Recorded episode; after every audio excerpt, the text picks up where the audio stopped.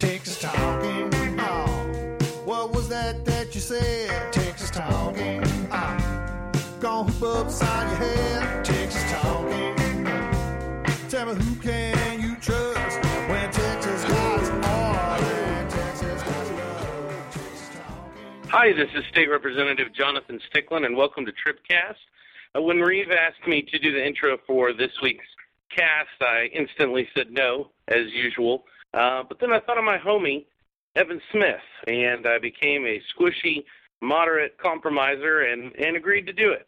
So uh, thank you guys for everything you do, and I hope you enjoy this week's cast. Thank you. This is reporter Reeve Hamilton here with the TribCast for the third week of June. I'm joined by editor in chief and CEO and moderate squish Evan Smith. What's your problem? Uh, Do you not remember who I am? Hello, Reeve. It's been a while. I thought that Stickland introduction was great.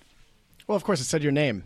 You've seen his. Yes, I am enough of an egomaniac there. I may have to start drunk tweeting against him like some people. I'm not. We're gonna. gonna mention. we're gonna have to have some commentary on his new beard. Evan's list of homies is so short. Evan's new beard? I have one homie. I only have room in my life for one homie. Yeah, Evan's beard is getting pretty thick. I was actually beard. talking about Jonathan Stickland's new beard, but anyway. You oh, see Jonathan Stickland's beard? No, but this is radio.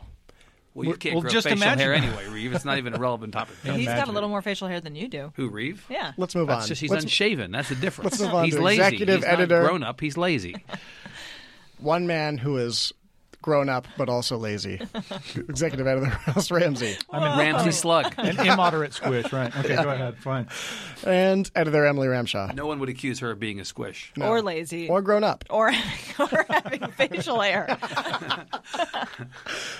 Well, this is Thank goodness I'm on this trip, guys. this has taken an unexpected turn. They all do. They all take unexpected turns. Sometimes they take longer, though. Uh, let's talk about the Texas Tribune, University of Texas, whatever order you want to put those in. University of Texas, Texas right Tribune order. poll. Uh, this came out starting last week. Yeah, and last week we talked about the some of the horse race stuff. Um, Do you since- talk about it on the podcast? a little bit. Um, I We've don't already remember. forgotten. a little bit. Uh, you know the Let's talk about it a little bit again. you know the race the horse race stuff was pretty predictable. The Republicans were ahead of the Democrats all the way across the statewide ballot. Uh, Greg Abbott by 12 points, um, John Cornyn by 11 points, um, and it goes all the way down to Dan to Patrick the most, Dan as Patrick he, as by he 15 has points. taken to bragging about in sponsored Well, tweets. Well, yeah, and also I mean, did the, you the see- poll was in the Sponsored field. The tweets. poll was in the field from May 30th to June 8th, and Dan Patrick's heated runoff race ended June 27th. He'd been on TV quite a bit. He'd been May on the 27th, radio May quite a bit. He'd been on the internet quite a bit. So this is proof that there's no such thing as bad press. Well, I think Flo Ziegfeld's proven here. I think yeah, there is no such thing as bad press. He was better known than Van de I think her unknowns were in the 30% range. Look, Ken Paxton had the stu stuff beaten out of him uh, by Dan Branch all throughout that runoff, and he ended up beating Dan Branch by a margin as wide as Patrick beat Dewhurst. I think Paxton is proof of the same thing. So there's either no such thing as bad press or press just doesn't matter. Just spell your name right. Well, yeah, Yeah. May, it may be that press Well, doesn't matter. and it's not all just free press. I mean, it's also advertising and all of that. The mm-hmm. unknowns were, you know, Pat. The number of people who didn't know who Patrick was was much smaller than the number of people who didn't know who his opponent was. So he had the natural advantage that Abbott has over Davis, which in Texas right now looks like ten to twelve points for the Republican, plus That may three be or on- four, that may be three on or four points side. for you know all of the. Well, the other part that's really interesting, Ross, is that the, the Democrats who are well known, have high name ID, are not doing appreciably better than the Democrats who are not well known. well, whose that's about that's ID about twelve is not points. right. Yeah, and, and at the bottom of the ballot, this was kind You of know, what's the difference that between Sam Houston and Letitia Van de Putte for purposes of discussion in the poll? She was at 26. What's so what's Sam Houston at? Sam Houston is not at much lower than 26, right? He's at, Against 20, he's at 27. he's at, so, actually, undecided- so Sam Houston is getting a higher percentage of the vote than Letitia Van de Putte. well, his name is pretty well known. All right, but look, it's not the runaway scrape running for attorney general. It's not that Sam Houston. I realize it's a bit Ken of a Herman gimmick. had the best line that the candidate for attorney general is 221 years old. Yeah. Um, so much for the youth vote. As you right? as you go down the ballot, the unknowns go way way up, and the races get closer. So Glenn Hegar's only up on Mike Collier by seven points. and Collier was bragging about having the smallest margin, Margin. between It's sort of the inverse of the Dan Patrick It brag. is. Sid, Sid Miller over Jim Hogan by eight. Ryan Sitton over Steve Brown by eight. The Paxton Houston race is 13 points. So all of those all of those Democrat Republican races look like they're they start in the 12 point range. The Democrats have to close it up. What was interesting was we polled a bunch of issues and said, would Greg Abbott or Wendy Davis be better on these issues? And Abbott did better on all of those issues, So you- including Davis's signature issues like education. right. So you kind of But squint is at that it. any surprise? well, yeah. I mean, you that would think really the Democrats would have. issue at this point? Honestly, You would think that the Democrats like might have be. some advantage on She public would like it. education. Doesn't mean it is. Right. that they might have some advantage on higher education, and and in fact that um, the Abbott advantage on higher and public education was smaller than it was for some other things. But you look at this as an issue set and say, okay, so where would Wendy Davis attack? Where's the weak spot in the wall on Greg Abbott? And it doesn't look like there is one, mm-hmm. at least at the beginning of this race. The dominant narrative going into this race is that more Republicans turn out to vote in elections than more Democrats than Democrats do. Right? It's not that necessarily that the state is appreciably more Republican than Democrat. It is in the outcome of the elections, but the the the vote turnout, Republican base turns out in a greater percentage of its total vote than the Democratic uh, base does. Right. And so the the burden was entirely on the Democrats and on Davis at the top to change that narrative. And to this point, the narrative hasn't changed. It's- Voter mobilization is the entire narrative. I But- think it so, changed. but so there's more there's more Republicans than Democrats, but you know the the thing that you try to do in an election is change the subject so that you're talking about issues that even some of those Republicans agree with Democrats on, and it doesn't look like she has Don't- don't many think- issues here where she can exploit that. Don't you think that the Democrats there are enough Democrats to elect a statewide candidate in Texas? No, If they don't if if, if they turned out. I mean there's no there's no, there's no, if evidence they of that. turned out. If they How do turned we out know? and became Democrats. I mean, how do you mean, know they yeah. exist if they're not turning? If there, If if there there, were- were, enough Democrats voting to elect a statewide candidate in Texas, they could. No, no. I said if there were enough.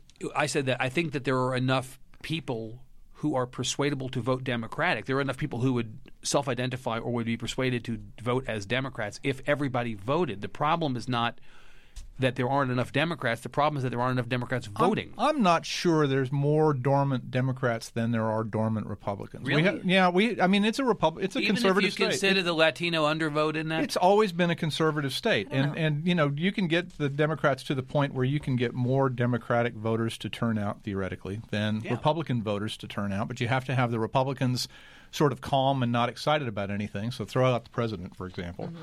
And then you have to have the Democrats really worked up about something, and they don't seem to be at this point. And how many Republicans in Texas don't vote because this is such an overwhelmingly conservative state that they don't need to? Right, two thirds of the Republicans in the state vote in general elections and don't vote in primaries, just based on the number. You know, right. three Abbott, times got, Abbott got a right. million two. In well, the three times as primary, many but- people voted for you know Mitt Romney as voted in the Republican primary in 2012.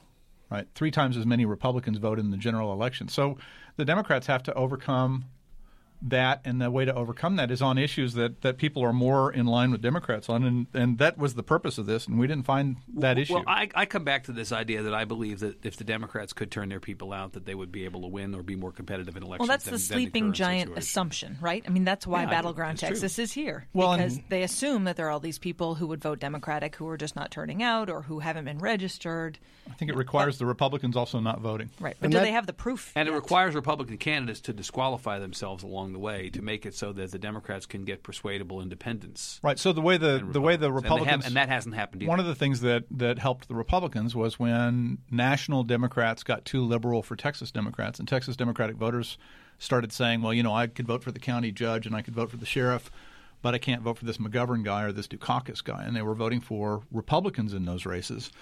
You know, the Republicans haven't turned out a candidate too conservative for moderate Texas Republicans. Those moderate Texas Republican voters haven't changed sides based on what they've been presented. You and know, the there- there's a Democrats theory- think Dan Patrick that may be that person. there's a they theory. think. There's a theory. You know, the Democrats think Dan Patrick might be that person. On the national level, they think it might be a Ted Cruz or, you know, a Scott Walker or somebody like that. But it hasn't happened yet. Can you chalk any of the lack of enthusiasm for Democrats in this poll up to the sort of lack of any real exciting races? You know, most of their people were running unopposed and haven't generated a lot of attention in the press because of that. Yeah, there were a lot of undecideds here, and and you know, if you're a Democrat looking for, you know, kind of going through the filings here looking for hope, you know, there are a lot of people who are undecided.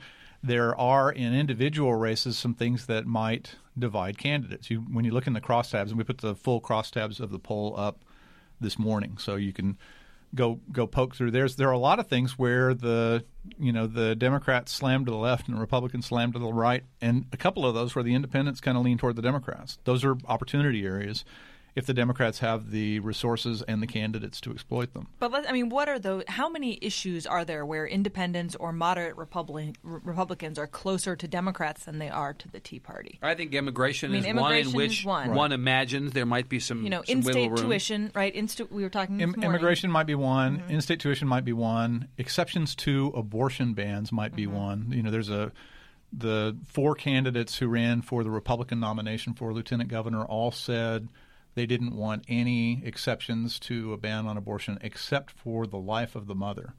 And it's pretty clear looking at the voters that Democrats and Tea Party and Republican and independent voters all think that you should have three exceptions. It should be life of the mother, should be rape, and should be incest. So if you're Letitia Van de Putte and Dan Patrick's taken that extreme position, you look at that and say, maybe that's an opportunity to the extent that that's a motivator for voters. If that's an issue that voters enough voters care about and they think Dan Patrick's a threat. But that's I mean it's it's thin gruel. What about the issue of equal pay, which is something we did some polling on? Equal Could, pay- Does that move people? Oh, You know, equal pay is interesting. 59% of voters in Texas think that i- for the same work, men are paid more than women. Um, but only 49%, you know, Think a that or know that? I mean, that's just a fact, isn't it? believe that. Facts are The facts question, are a yeah, thing these of the days, past. if a man Emily. and a woman are doing the same work, do you think a the man generally earns more? Fifty-nine percent said yes. The woman generally earns more. Two percent said yes. Um, both earn about the same amount, thirty-four percent. Um, but you get to the next question and you say, do you think the Texas state government should do more to ensure men and women are treated equally in the workplace? Um, state should do more, forty-nine percent, so almost almost half. State is doing enough, thirty-four percent. State is doing too much, seven percent. And then when you break down into the I don't know what too much would be. uh, you know, the state's laws are You know, too s- strict or now. super liberty Social folks who say, yeah, the state that Right. should just be based on the capitalist market. You know, In, inside those numbers, if you're a Tea Party identifier, you're pretty strongly in the state is either doing too much or you should leave things alone. If you're a uh, Democratic or an independent identifier, you think that the state should be doing more. And Uh, or so- uh, c- can I ask on on this larger question of the Democrats not being able to make it happen so far? Stipulate no elections over till it's over, but at least so far the trend line is the trend line. What has Wendy Davis not done that she could do? Where where is the responsibility? I don't want to say blame, but where is the responsibility right now? What could she do under the current circumstances that she is not doing? you know, she has to be an emblem of, you know, the alternative to Greg Abbott. So you've got to have a defined Greg Abbott, a defined Republican Party in the minds of voters, and you've got to define yourself as an alternative, and you've got to do it in a way you're a more desirable alternative. I'm not sure that average voters have really gotten a look from either candidate at this point. We've got five months from either candidate at this point about, you know, this is product A, this is product B, choose. Do you think, Emily, that people don't know who Abbott is? Uh, I, I mean, I think that Or what he- he's about? I think that he is not particularly defined in any kind of, of negative light. I mean, I think that she's gonna ha- she has a big problem here because there's no sort of negative stigma. I mean, in some ways, I think she might have an easier time running against Perry than she'd have Right. running against Abbott. Well, and Abbott's Abbott's running against Obama. He's got the same problem, right? Yeah, exactly. I mean, you know, I think in some ways he has an easier time running against her than she has running against him from a, you know, how is this candidate? Because she has really been defined, you know, by all of this media attention of late, and he really hasn't in the same way. There hasn't been the same kind of scrutiny. And I think being able to identify Greg Abbott as the Attorney General or being able to say that's Greg Abbott is not the same as sort of having a sense of him. Hmm. And uh, on these issues where there may be some daylight, you know, on women's health issues, which she came out there with the, you know, abortion filibuster almost exactly a, a year ago, and then has really sort of stayed away from on the campaign trail. You know, uh, have we have we seen her taking a hard line on on immigration issues, on some of these issues where there might be some wiggle room? Well, in a hard line, in a way that contrasts her with Greg Abbott Right. on a subject that voters care about. Well, I mean, she has, has to be taken- a difference, and it has to be a difference that makes a difference. Well, she's kind of criticized him for invasion, third world kind of being the key word in that sentence. Well, th- I think the problem comes back to what Emily identified. I, I'm, I'm with Emily on this. That I think um, Abbott is more generically defined as conservative, and it's it's difficult in a state like Texas where the predisposition of voters or voters who turn out to our earlier conversation Right, right. is to be with the person who is conservative. she has to run against what is the majority disposition or predisposition in the state. But it's not anything particular. He has. to, There are two ways to win in politics and in tennis and in anything else. Whether there's a contest, you win by winning or you win by not losing. Right. Abbott is winning in both respects right now. Well, he's playing Arthur Ashe tennis. He keeps hitting the ball back, waiting for him to make mistakes. she needs a precipitating event of some sort to change the conversation to a place where he is disqualified or in the, or can be disqualified, and he's not giving her much to work with beyond generic conservatism, which is more in line with where the state mm-hmm. is right now. Right. Right. That and that's the thing. I mean, I think you bring up abortion, right? So we haven't heard much about that. So next week is indeed the filibuster. Right. Although we, you know, we asked them pretty specifically, is this an event on abortion? Is this, a, you know, a commemoration of this filibuster? And they said that it's a, a commemoration of the, you know, momentum that came out of that. I So- think I Can think they that control issue, that message? A group, I a don't group of they can. A, a Democratic group did put out like a big multimedia sort The of Progress- the revisiting Progress of text system, the of the filibuster. So there are some people that are trying to sort of re-own that after it was sort of brushed aside. The for a problem, while. I think, for her and for the campaign is that the issue has a double edge. For every person it turns on, it turns somebody else off or turns them on in the other way. The, it's very the- Newtonian. well, but I think it's a real challenge for her because, and I and I, I'm not suggesting that she's somehow mishandling it, or that she is anything other than a victim of this problem with this issue. But if your celebrity is in part born of activism on behalf of reproductive rights, right? So that's where the filibuster was. There's a whole other side to that that gets activated every time that's mentioned. And so it's in some respects it's a one step up and one step back. It's tough for her to leverage. And and you're essentially saying if you believe that the state is about 50-50 on this issue, would you say? Uh, it's more, you know, it's it's pro life with those exceptions. Okay, but so so even so then she's starting for a lot of people that's the that's the line that they don't cross from a vo- right. I mean, standpoint. most people believe that you should allow abortions abortions in some cases. So you know, Pro-life people are not going to vote for pro-choice candidates. so either There are a lot of pro-life pro- with some pro-choice exceptions, people are not pro- going to vote for pro- pro-life candidates. Pro, so, pro-choice with some limitations. so I if mean, you're working within people are in the a, a, a, a, circumscribed subset of the electorate, I mean, that, you, it's difficult to make that your issue because you're just basically then trying to get all the votes of that percentage, and that's not mm. really fifty percent. Well, that's why she's probably not trying to make it her issue.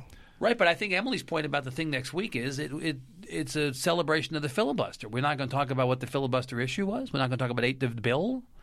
I mean, I think it's very difficult to disaggregate the mo- the moment from the substance. But we don't know yet what they're going to do. And and you know maybe this will become a much bigger issue, you know, in the sort of second half of the of the general. You know, I mean, I think it's sort of a, a wait and see, but I'm just I'm just saying I don't see a ton of daylight, a ton of holes. You know, she's tried really hard with the um, equal pay issue uh, to make that, you know, to make that a wedge. Um, Haven't heard much about that lately. well, I'm not sure how effective of of an approach it is. I think a lot of this conversation is just starting, and, and really the heated part Feels of like this it's going on forever. Well, it does to us because we've been involved in it, but the, the the heated part of this conversation doesn't start till Labor Day. You know, when voters tune in and say, "Okay, let me let me see this. I'm ready to I'm ready to make my choices now." Tell me a little bit But then about the this. question is: Is it too late for her, starting on Labor Day, between Labor Day and Election Day, to actually make this happen? It depends on what he does. You know, it's interesting. He's got thirty million dollars in the hole. Last time that they reported their bank account, and he could, you know, do some branding now. I don't know that they're going to do this, but they could do some early branding and knock her out.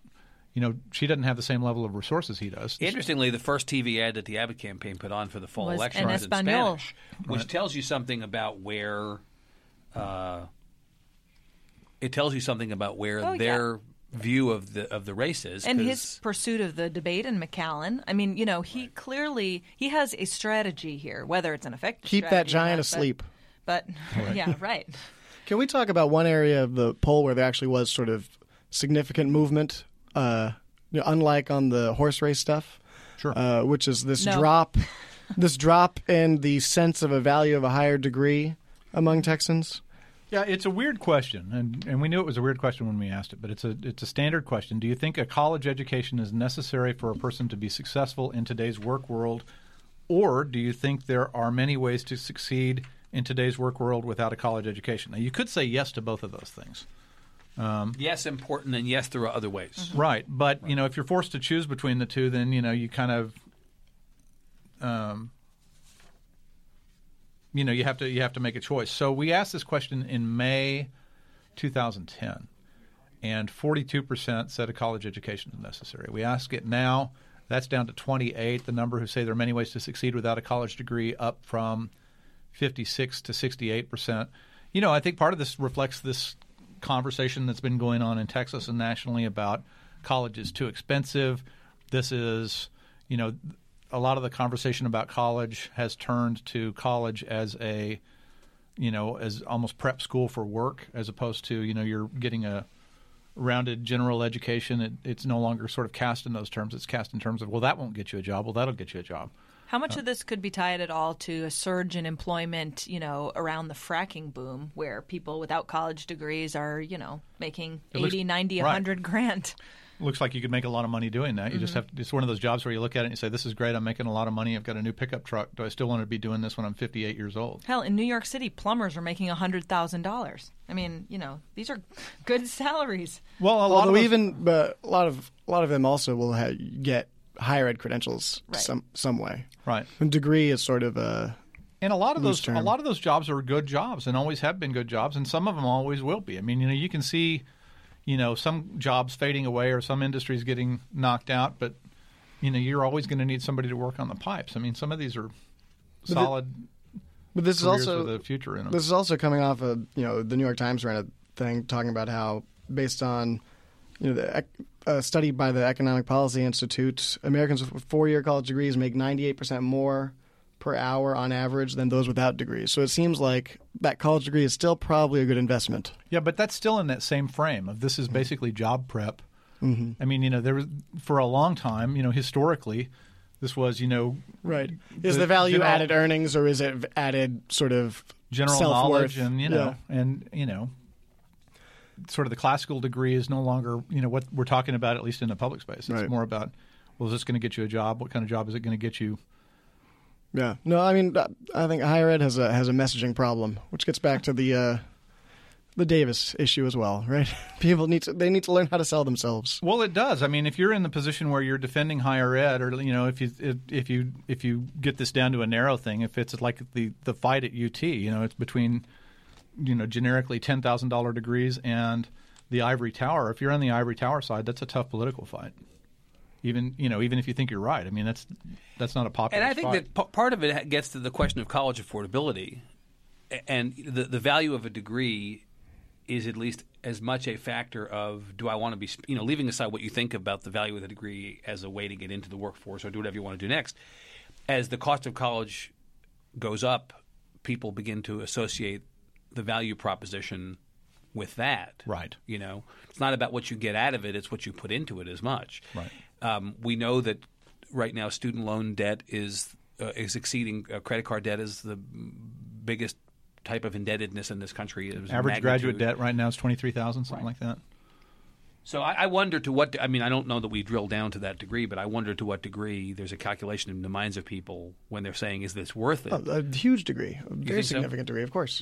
And especially because it's something that is now you know it gets more attention, so it's even more on their mind as they're looking into Well, it. Well, I have to say, it wasn't obvious to me that that was a component of it. I actually was kind of where Emily was. You know, I was out in Midland a couple of, of weeks ago, and I saw the amount of activity around the energy plays out there, and of course, we know what's happening down in South Texas with the Eagle Ford. Uh, there are a lot of people who are thinking, you know, sit in a classroom for four years, crap. I'll go live in a man camp in one of these uh, shale plays, and I'll make go, all to, this co- I'll crazy. go to college later I'll make crazy money for yeah, al- doing that. although I talked to some folks at the higher ed coordinating board, and at one point they looked into that theory, and they came away thinking this is this more is a sort of a narrative that sounds good and less of an actual decision point for a significant amount of people. Right, right. And I think it's driven as much by the cost going into college as it is by the you know whatever the benefit might be. I mean, college is really, really Yeah. expensive. And and one of the things that I think is interesting about you know um, whatever you think about it, one of the things that's interesting about Perry's ten thousand dollar degree idea is it goes right to the middle of this argument. And a lot of other states, you know, a lot of people went, you can't do that, but a lot of other states immediately began looking at it and trying to figure out Well, how to a lot of degree people mocked it and mocked him for it. And the fact is, a number of schools have come up with more affordable, more affordable degrees. I mean, the that's sort of like but the question at a giving level, him way too much credit. the question at a level below. Well, I'm just all I said was that they mocked him. I'm not saying that this wouldn't have happened without him. I'm simply saying he put no, no, he, the no, he, he, no, he. You're right that he was mocked and he put out this plan, but really, I mean, I think there's only there's only one degree in the state that you could really say was an actual innovative change to the way Per- to degree UT pricing. Permian Basin, No, UT uh, Texas A&M, A&M Commerce, right? which is the thing they worked on with the coordinating board and with South Texas College. But the others were just sort of, oh, well, we can just if we just navigate you through these courses, then this is the price tag. It didn't actually. Very few of the solutions change the price of college. It was a way to just put a new name But tag. Ross's, General point is not wrong. prices, right, Ross's right. point is not wrong. Is that the conversation has moved away from there are alternatives to, to the standard pricing for college to something where it's an open discussion. Now, Right. you may not want the degree that you can get for ten thousand dollars or for cheaper, but the point is it's there. The other thing on the college stuff and on the poll stuff that I thought was really interesting was that forty nine percent of the people polled believe that we should uh, get rid of or be or they're opposed to maybe say it that way that they're opposed to in-state tuition for the for undocumented immigrants. That conversation is going to be joined in the legislature this time, and probably in the Senate. I think it probably begins in the Senate. Yeah, and you know the numbers in Texas haven't really changed on this. You know, it's interesting that when we passed it, I think 2003 is that right? It's eleven years, right? Um, it was sort of a no-brainer, and the Republican House and the Republican Senate voted for it, and the Republican governor signed it, and bada bing, bada boom. It's a brainer now. I think it's, so I think it's it's, a- 2001. It's a it's a, one? yeah. I I think we're about to get rid of that if they're reading the same polls we are. And just look, and you whip the votes in the Senate. Right. There's 18 movement conservatives likely to be in the Senate And- and 31 next Well, time. it's And been a big polling- issue for Patrick. Our polling has been Right. here for a long time. Now, now there's a giant split, as you might expect, between Democrats and Republicans on this. Democrats are strongly in favor of out-of-state tuition for the children of undocumented In- in- immigrants. In-state in-state, tuition. I'm sorry, in-state tuition. Um, and Republicans Heartless are bastards. Yeah, yeah. Says the guy about to pay out of state It's, tuition an, it's for an his act daughter. of love. Uh, Yeah. Private schools are, you know, yikes. Um, but the um, Republicans and the Independents are strongly against letting them have in-state tuition. So I think the the, pol- the political math is pretty easy. well, let's uh, just quickly touch on the governor's recent trip to California, shall we? He wants to move to He might live California. Did you there. catch this line? Well, according to was it New York Times magazine, Yes, even though Rick Perry thought he was being interviewed by New York Magazine. he told them that he would he definitely consider moving to California if Not he doesn't just run for consider, president. He said if he doesn't run for president, he really loves San Diego. I you love know. California. I go I to San love Diego every year. California is very nice. Like Man- South Padre You Island. guys I'm might not a a- big fan of San Diego personally. If I were going to move to California, I'd move someplace else. Nobody asked me though. South That's if- Padre if Island. you going, did- what am I, chopped liver? If you don't run for president, If I don't run for president Right. and may or may not move, he's also more Jewish than you might think. He said he's like almost. me Jewish. too. Another thing Rick Perry and and I have Perry in have so much in common. this is why you're a squishy moderate right here. Right. I mean, we real... have those Rachel Maddow glasses. But this is the same trip where Rick Perry compared, uh, in some way, uh, homosexuality to alcoholism. Correct?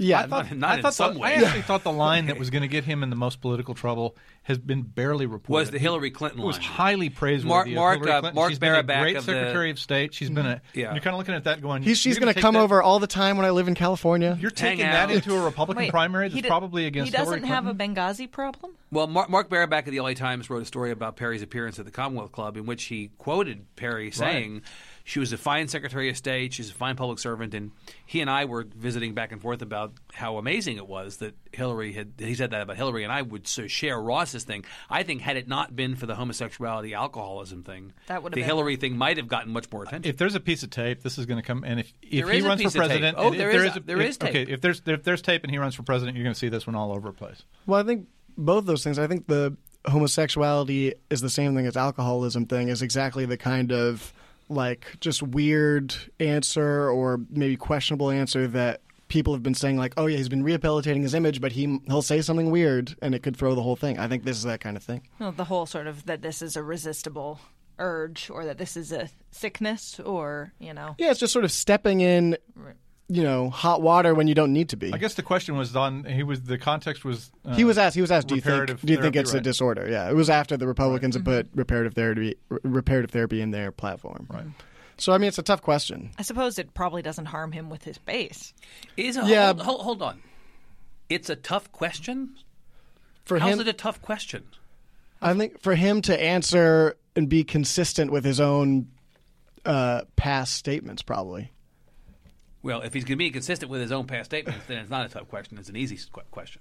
But in terms to get, to get right with the sort of the mood of the country, And the platform. Well, Yeah. I, th- I think he learned based on, and he may just view the reaction to this being the same old people who don't like him anyway reacting the way they reacted. But the reaction to this was pretty consistent across the board. Well, it's funny in the con- in the conversation. Not a whole with- lot of people speaking up on behalf of his position. right? in the conversation with um, the New York Times magazine, he talked about you know one of the weird things about running for president is that the level of scrutiny is high, and talked about having somebody. I'd love to know who this was, by the way. Having somebody videotape him at a meeting in his office as governor, and talked about everything being under scrutiny. If you know that, and you're in San Francisco, and you're in a room, and there's tape rolling, why are you saying things like what he said? I mean, you, you know, there's a way to say these things without being particularly quotable about it. And you know, everybody could have talked about how much he likes Hillary Clinton instead. Did anyone watch the episode of Veep where she played off of the three things? Yeah, it was painful because you It know was- you could see it coming like 20 minutes early. Right, exactly. Side note, it was entertaining.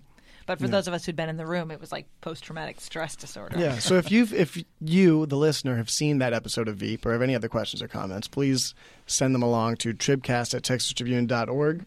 Also go to iTunes and review us very highly. Uh, thanks to Shiny Ribs for doing our music.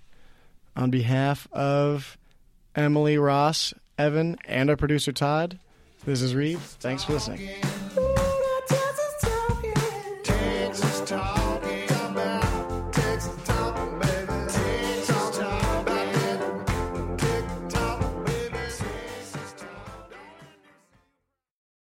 She had a great relationship with the hookers.